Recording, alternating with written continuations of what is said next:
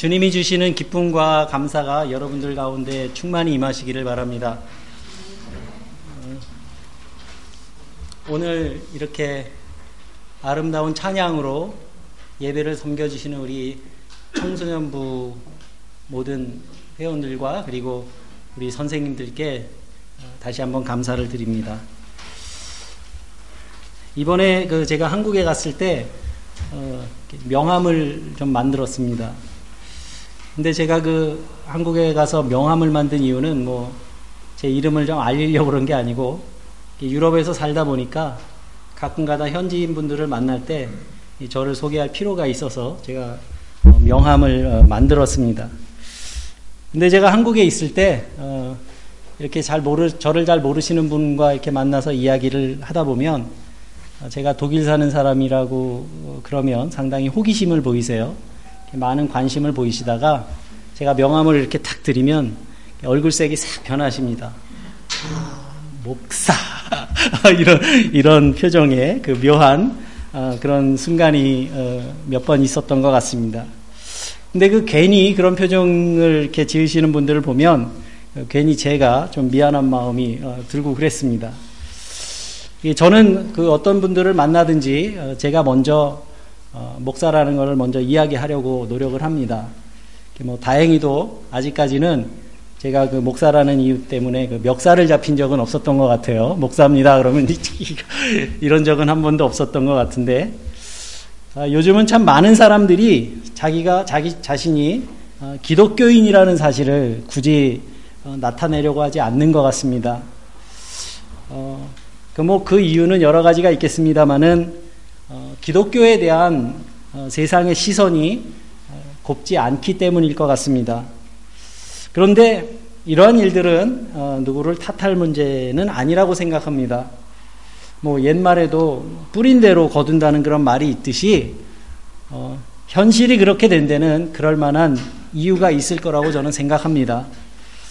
그렇지만 우리가 나만 아니면 된다는 그런 생각이나 우리 교회만 아니면 된다는 생각은 어, 분명히 바람직한 생각은 아닐 겁니다. 뭐 가끔씩 들려오는 세상을 깜짝 놀라게 할 만한 그런 비리를 저지른 사람이 알고 보니까 어느 교회 장로라 그러고 또 어떤 유명한 목사님은 교회 안에서 바른 소리 하는 교인들을 어, 뭐 출교시켰다 그러고 저는 또 TV 프로그램 중에 그, 그것이 알고 싶다를 열심히 보는데 거기 보면 가끔 가다가 무슨 기독교 복지단체 뭐 단체들이 이렇게 나오잖아요. 그러면 그 안을 들여다보면 되게 이상하고 그리고 또 뭐 대통령을 지내셨던 어떤 장로님께서는 참 많은 그 좋지 않은 일을 이렇게 저지르시고 또 조용히 사라지신 후에 어디서 잘 살고 계시고 제 눈에는 이러한 현실 속에서 세상 사람들이 교회를 비난하는 것이 그렇게 부당하다고 잘못된 일처럼 보여지질 않습니다.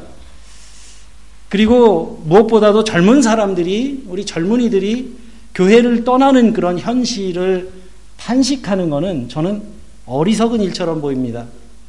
그래서 저는 목, 목회자의 한 사람으로서 저에게 늘 머무는 기도 중에는 이 땅의 교회 위에 하나님의 임재가 머물기를 기도하고 또 교회의 회복을 위해 과연 내가 오늘 해야 할 것이 무엇인가에 대해서 자주 묵상을 합니다. 사실 그 저의 이러한 고민은 저에게는 이미 결론에 다다랐습니다. 2000년의 교회의 역사를 우리가 돌이켜 볼 때 이러한 문제를 교회 안의 문제를 어, 그러니까 정확하게 말하면 세상 속에서의 교회의 문제를 해결하는 방법은 딱 한 가지밖에 없습니다. 그거는 철저하게 본질로 돌아가는 겁니다. 교회는 말씀의 순수함을 회복해야 됩니다. 성경에 근거하지 않은 것들을 교회 안에서 과감하게 없애고 그리고 가장 보수적인 방법으로 기독교의 뿌리를 회복시켜야 됩니다. 사람들은 흔히 종교개혁자 마틴 루터가 개혁을 했다 이렇게 생각을 합니다만은 루터가 죽는 날까지 외쳤던 것은 오직 말씀으로 오직 믿음으로였습니다. 이 루터의 신학은 이 두 마디로 다 정리가 됩니다. 하나님의 말씀과 십자가, 그것은 기독교 신앙의 뿌리입니다. 그래서 루터의 외침은 개혁을 위한 외침이라기보다는 본질로 돌아가자 하는 외침이었습니다. 성경으로 돌아가자. 하나님을 신뢰하는 그 순수한 믿음으로 돌아가자. 그 말입니다. 저는 한국의 목회자의 한 사람으로서 최근 한국의 여러, 여러 가지 고통스러운 현실의 문제도 결국 교회의 책임이고 교회 지도자들의 책임이라고 생각합니다. 지난 월요일에 제가 아내와 함께 어, 저희가 월요일 날마다 이제 숲에 가고 산에 가는데 그 산행에 갔다가 그 정상에서 독일인 부부를 한 분 만났습니다. 그래서 이렇게 이야기를 나누다가 이제 제가 한국 사람이라고 하니까 그분이 먼저 어, 그 불편한 세월호 이야기를 먼저 꺼내더라고요. 그래서 한참을 그 뭐 이야기하다가 저는 이제 빠져나갈 궁리만 이렇게 하고 있는데 그 남편 남자분이 저에게 그러시는 거예요. 그 아이들은 신뢰했기 때문에 희생된 거 아닙니까? 그분의 그 한마디가 제 마음을 너무 아프게 했습니다. 너희는 가만히 있어. 그 말을 신뢰하고 순종했던 아이들이 모두 희생된 거 아니냐는 그런 이야기였습니다. 그 말에 저는 마치 저의 치부를 들켜버린 것 같은 그런 부끄러움을 느꼈습니다. 지금 우리 사회가 겪고 있는 정신적인 혼란과 그 충격의 뿌리는 저는 결국 여기에 있는 것 같습니다. 아이들은 입시 경쟁에 짓눌려서 스스로 선택하고 판단할 능력을 잃어버렸습니다. 물이 차오르는 방에서 너희는 가만히 있으라는 그 말만 믿고 구조를 기다렸습니다. 이 일을 통해서 우리는 한 사회의 바탕이 되어야 할 그 신뢰가 무너진 체험을 한 겁니다. 신뢰했기 때문에 죽어야 하는 그런 나라라면 그건 너무나 마음 아픈 현실입니다. 그렇다면 우리가 어찌해야 되겠습니까? 많은 사람들이 지금 고민합니다. 너무 괴로워합니다. 모두 그냥 떠나야 됩니까? 나라도 떠나고 교회도 떠나고 다 떠나야 합니까? 그렇지 않습니다. 그것은 최선의 방법이 아닙니다. 고쳐야 됩니다. 신뢰할 수 있는 나라를 회복하기 위해서 교회가 바로 서야 하고 성도들이 바로 서기 위해서 하나님 앞에 무릎 꿇어야 합니다. 정신 똑바로 차려야 됩니다. 악취가 나는 것이 있다면 그것을 그냥 놔두면 악취는 사라지지 않습니다. 냄새가 나는 그 근원을 찾아서 깨끗하게 청소해야 됩니다. 지금 국민의 분노는 정당합니다. 비단 국가만이 아니라 교회도 새로워져야 되고 국민들 한 사람 한 사람도 변화해야 될 때입니다. 설령 내가 잘못한 게 없어도 병들고 가난해서 죽음을 선택할 수밖에 없는 그런 이웃들이 우리 주변에 있다면 교회는 욕을 먹어도 마땅합니다. 세상이 부패해서 병들고 또 신뢰했기 때문에 수백 명이 죽어야 하는 것이 우리의 현실이라면 교회는 욕을 먹어도 마땅합니다. 그것은 교회가 세상에 소금과 빛의 사명을 다하지 못했기 때문에 그 책임에서 벗어날 수가 없습니다. 그래도 지금은 우리가 신앙에서 떠날 때가 아닙니다. 오히려 이 땅의 교회를 새롭게 하며 건강하게 하고 나가서 우리가 함께 살아가는 이곳을 아름답게 만들어 가려고 하는 일에 뜨거운 열정을 갖는 성도들이 늘어나야 합니다. 특히 젊은 청년들이 그런 열정을 품어야 합니다. 옳은 일을 하려다가 핍박받는 사람들을 위해 기도하고 위로해야 합니다. 악에게 지지 말고 선으로 악을 이기기 위해 성령의 검과 말씀의 방패를 들고 나서야 합니다. 자기 자신을 새롭게 하고 교회를 갱신하려고 하는 그렇게 결단하는 사람들이 자꾸만 늘어나야 됩니다. 자기를 돌아보지 않는 분노는 맹목적인 분노밖에 되지 않고 그것은 결국 자기 자신을 해칠 뿐입니다. 여러분, 복음이 부끄럽습니까? 복음대로 살지 못한 우리들이 부끄러운 겁니다. 여러분, 진리가 부끄럽습니까? 진리 안에 살지 못하고 세상에 굴복하며 살아온 우리들이 부끄러운 겁니다. 오늘 말씀에서 바울 사도는 우리들에게 복음을 부끄러워하지 말라고 말합니다. 초대교회에서 사람들이 복음을 부끄러워했던 것은 십자가라는 걸림돌 때문이었습니다. 십자가의 그 희생이 구원의 일이라는 길이라고 하는 그것을 이 사람들은 납득하기가 어려웠습니다. 지혜를 구하던 헬라인의 입장에서 보면 십자가는 어리석음이었습니다. 투박하기 이를 데 없는 그 십자가. 예수라는 한 젊은이의 그 좌절된 꿈이 핏방울이 되어서 흐르는 그 십자가는 실패한 인생의 상징처럼 보였기 때문입니다. 이적을 구하던 유대인들에게도 마찬가지였습니다. 십자가에 달리신 예수가 하늘의 천군 천사를 불러서 십자가에서 내려와 원수들을 물리치는 그런 이적을 나타냈다면 모를까. 그 십자가 위에서 나의 하나님, 나의 하나님, 어찌하여 나를 버리십니까? 그러며 돌아가셨기 때문입니다. 그렇다면 21세기를 살고 있는 우리, 우리들이 복음을 부끄러워하는 이유가 무엇이겠습니까? 무엇보다도 이 시대에 선포되는 복음이 우리의 삶의 경험과 맞지 않기 때문일 겁니다. 현대인들은 치열한 경쟁 속에서 안간힘을 다하며 삽니다. 생업의 현장에 있는 기독교인들도 역시 마찬가지입니다. 그러다 보니까 삶의 자리에서 신앙인으로서의 정체성과 또 직업인으로서의 정체성이 충돌할 때가 있습니다. 그리고 직업인으로서의 정체성에 우리는 더 큰 충성을 바치며 삽니다. 양심적으로 살아라 하는 말이 교회의 담장을 넘어서기가 어렵습니다. 하나님의 말씀은 우리에게 다른 사람을 복되게 하며 살라고 말씀하십니다. 그렇지만 세상은 자기 살 길을 찾아가라고 가르칩니다. 주님은 세상의 약한 자들 곁에 다가서라고 말씀합니다. 그러나 세상은 출세하기 위해서는 힘 있는 쪽 사람 쪽에 서라고 이야기합니다. 이러한 충돌과 혼란 속에서 성도들은 신앙에 충실하기보다는 세속적인 가치관에 충실하게 되는 겁니다. 어떤 갈림길에 섰을 때 신앙보다는 현실을 선택하는 일이 잦아집니다. 그러다 보니까 자기 스스로도 믿는 사람인지 아닌지 의문이 들 때가 있습니다. 그런 분들에게도 나름대로의 고민이 없는 건 아닙니다. 나름대로는 목마름을 가지고 살아갑니다. 하지만 그 목마름을 해결할 수 있는 올바른 길에 설 용기는 내지 못합니다.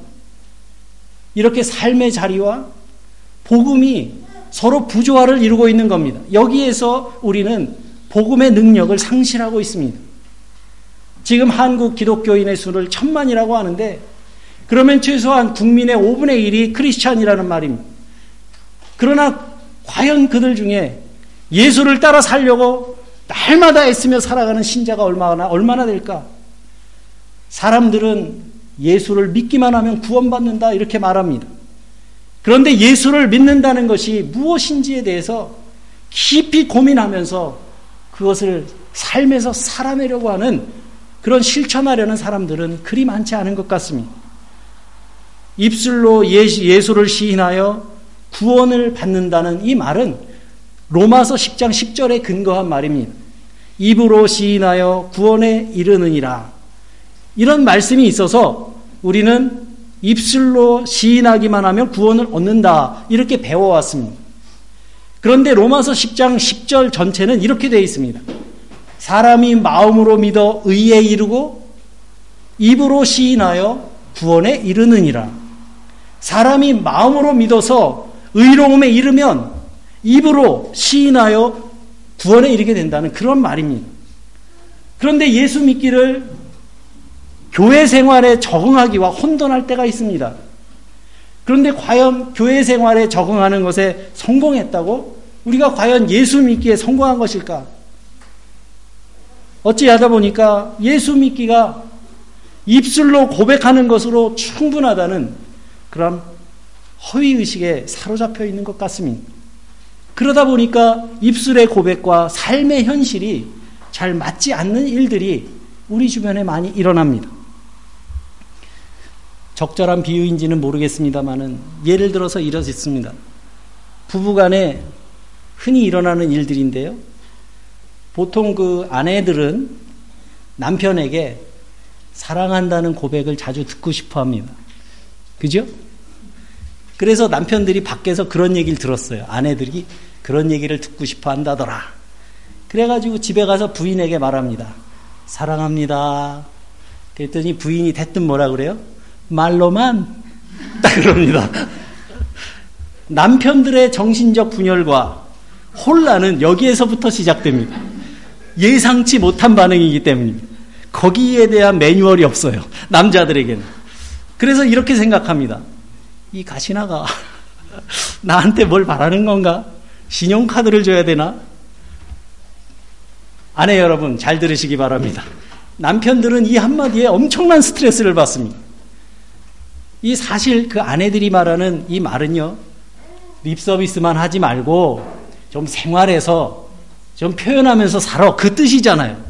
이 뜻, 이런 우아하고 아주 품이 있는 감성의 표현이에요. 이 아내들만이 표현할 수 있는. 그런데 남자들은, 남편들은 코드가 다릅니다. 아, 또 뭐 필요한 게 생긴 모양이구나. 좀 이렇게 물질적으로 생각하는 경향이 있어요. 예수를 믿기만 하면 구원을 받는다는 말은 분명 그저 말로 고백하면 구원받는다는 그런 뜻은 아닐 겁니다.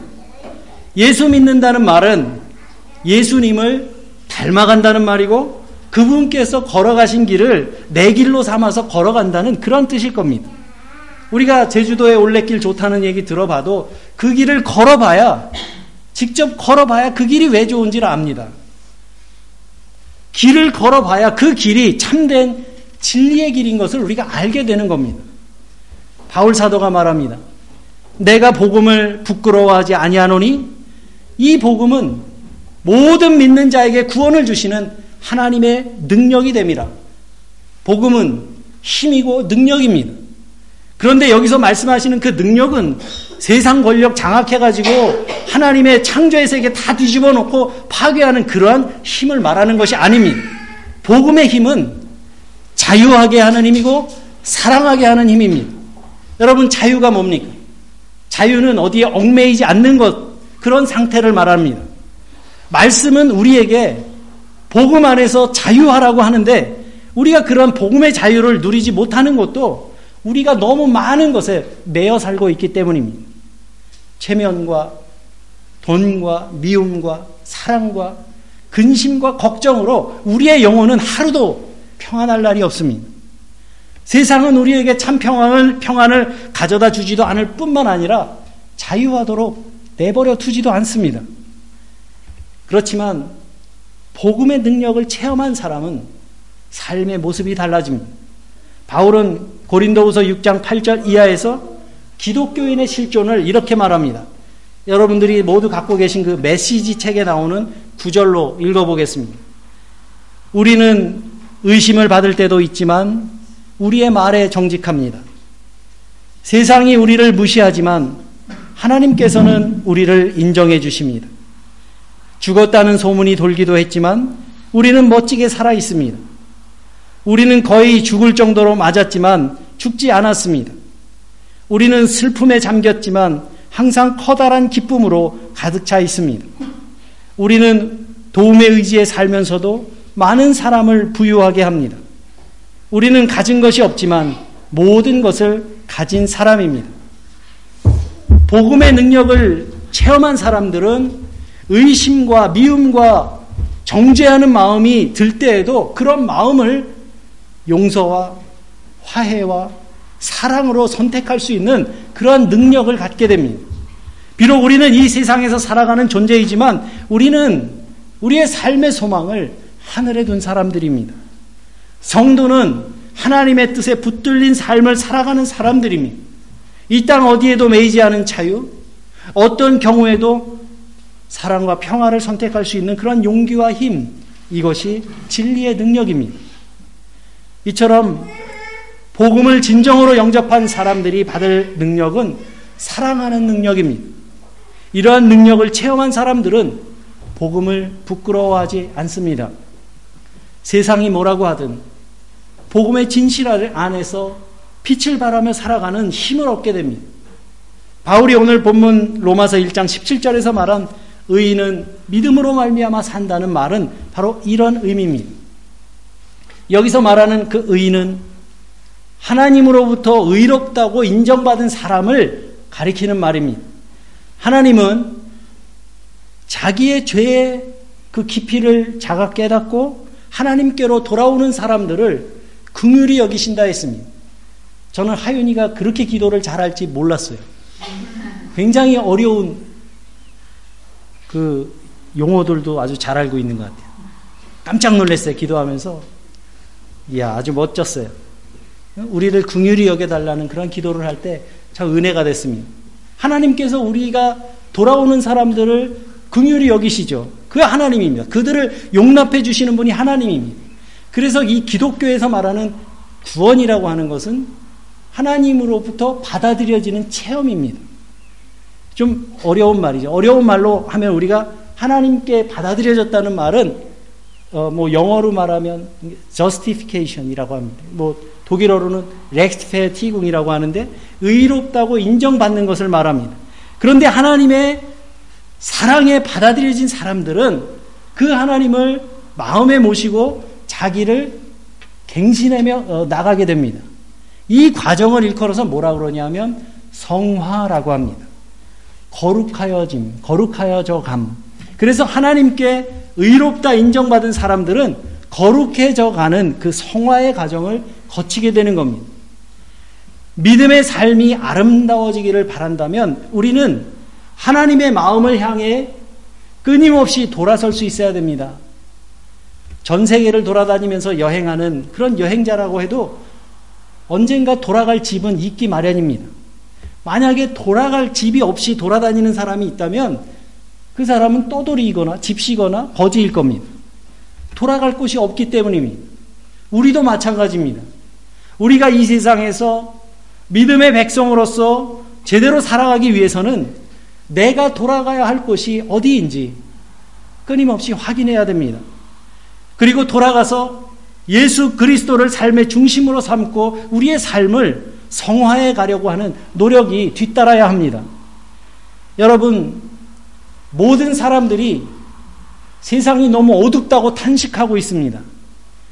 그런데 정말로 세상이 어둡다면 세상이 왜 이렇게 어둡냐고 탄식하면서 원망만 할 게 아니라 비록 작은 불이라도 내 주변을 밝히는 등불 하나를 밝히는 사람이 늘어나야 됩니다.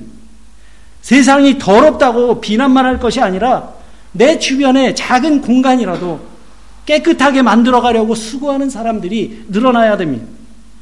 세상이 정의롭지 못하다고 나 역시 거기다가 한사 보태며 사는 것이 아니라 정의로운 공간을 넓혀가려고 애쓰는 사람들이 있어야 합니다. 신뢰할 수 없는 세상이라고 나 역시 그렇게 살아도 되는 것이 아니라 나로부터 신뢰의 공간을 만들어 가야 됩니다. 그리고 그 일에 앞장서는 사람들이 그리스도의 사람들이어야 합니다.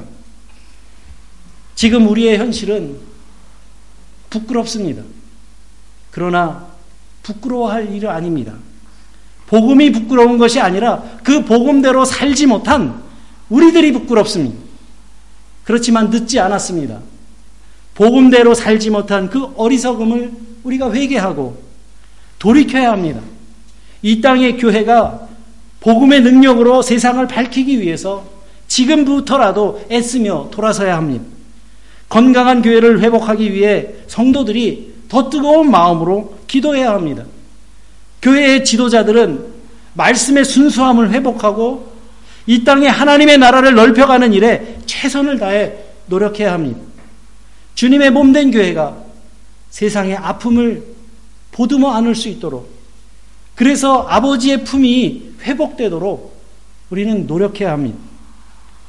길에서 넘어진 사람은 다시 그 넘어진 그 길을 딛고 다시 일어서야 하듯이 교회를 새롭게 할 수 있는 사람은 복음의 능력을 체험한 사람들 뿐입니다. 그리고 세상을 바르게 세워가는 사람들은 그 복음에 붙들린 사람들입니다. 주님께서는 지금도 우리를 기다리십니다. 그리고 우리를 믿어주십니다. 너희는 세상의 소금이라. 너희는 세상의 빛이다. 그렇게 말씀하신 주님이 우리에게 부탁하십니다.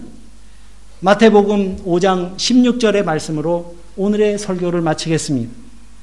너희 빛을 사람 앞에 비추게 하여 저희로 너희 착한 행실을 보고 하늘에 계신 너희 아버지께 영광을 돌리게 하라. 주님과 동행하시는 가운데 어두움 가운데 빛을 비추시는 저와 여러분들이 되시기를 주님의 이름으로 간절히 기원합니다. 함께 기도합니다.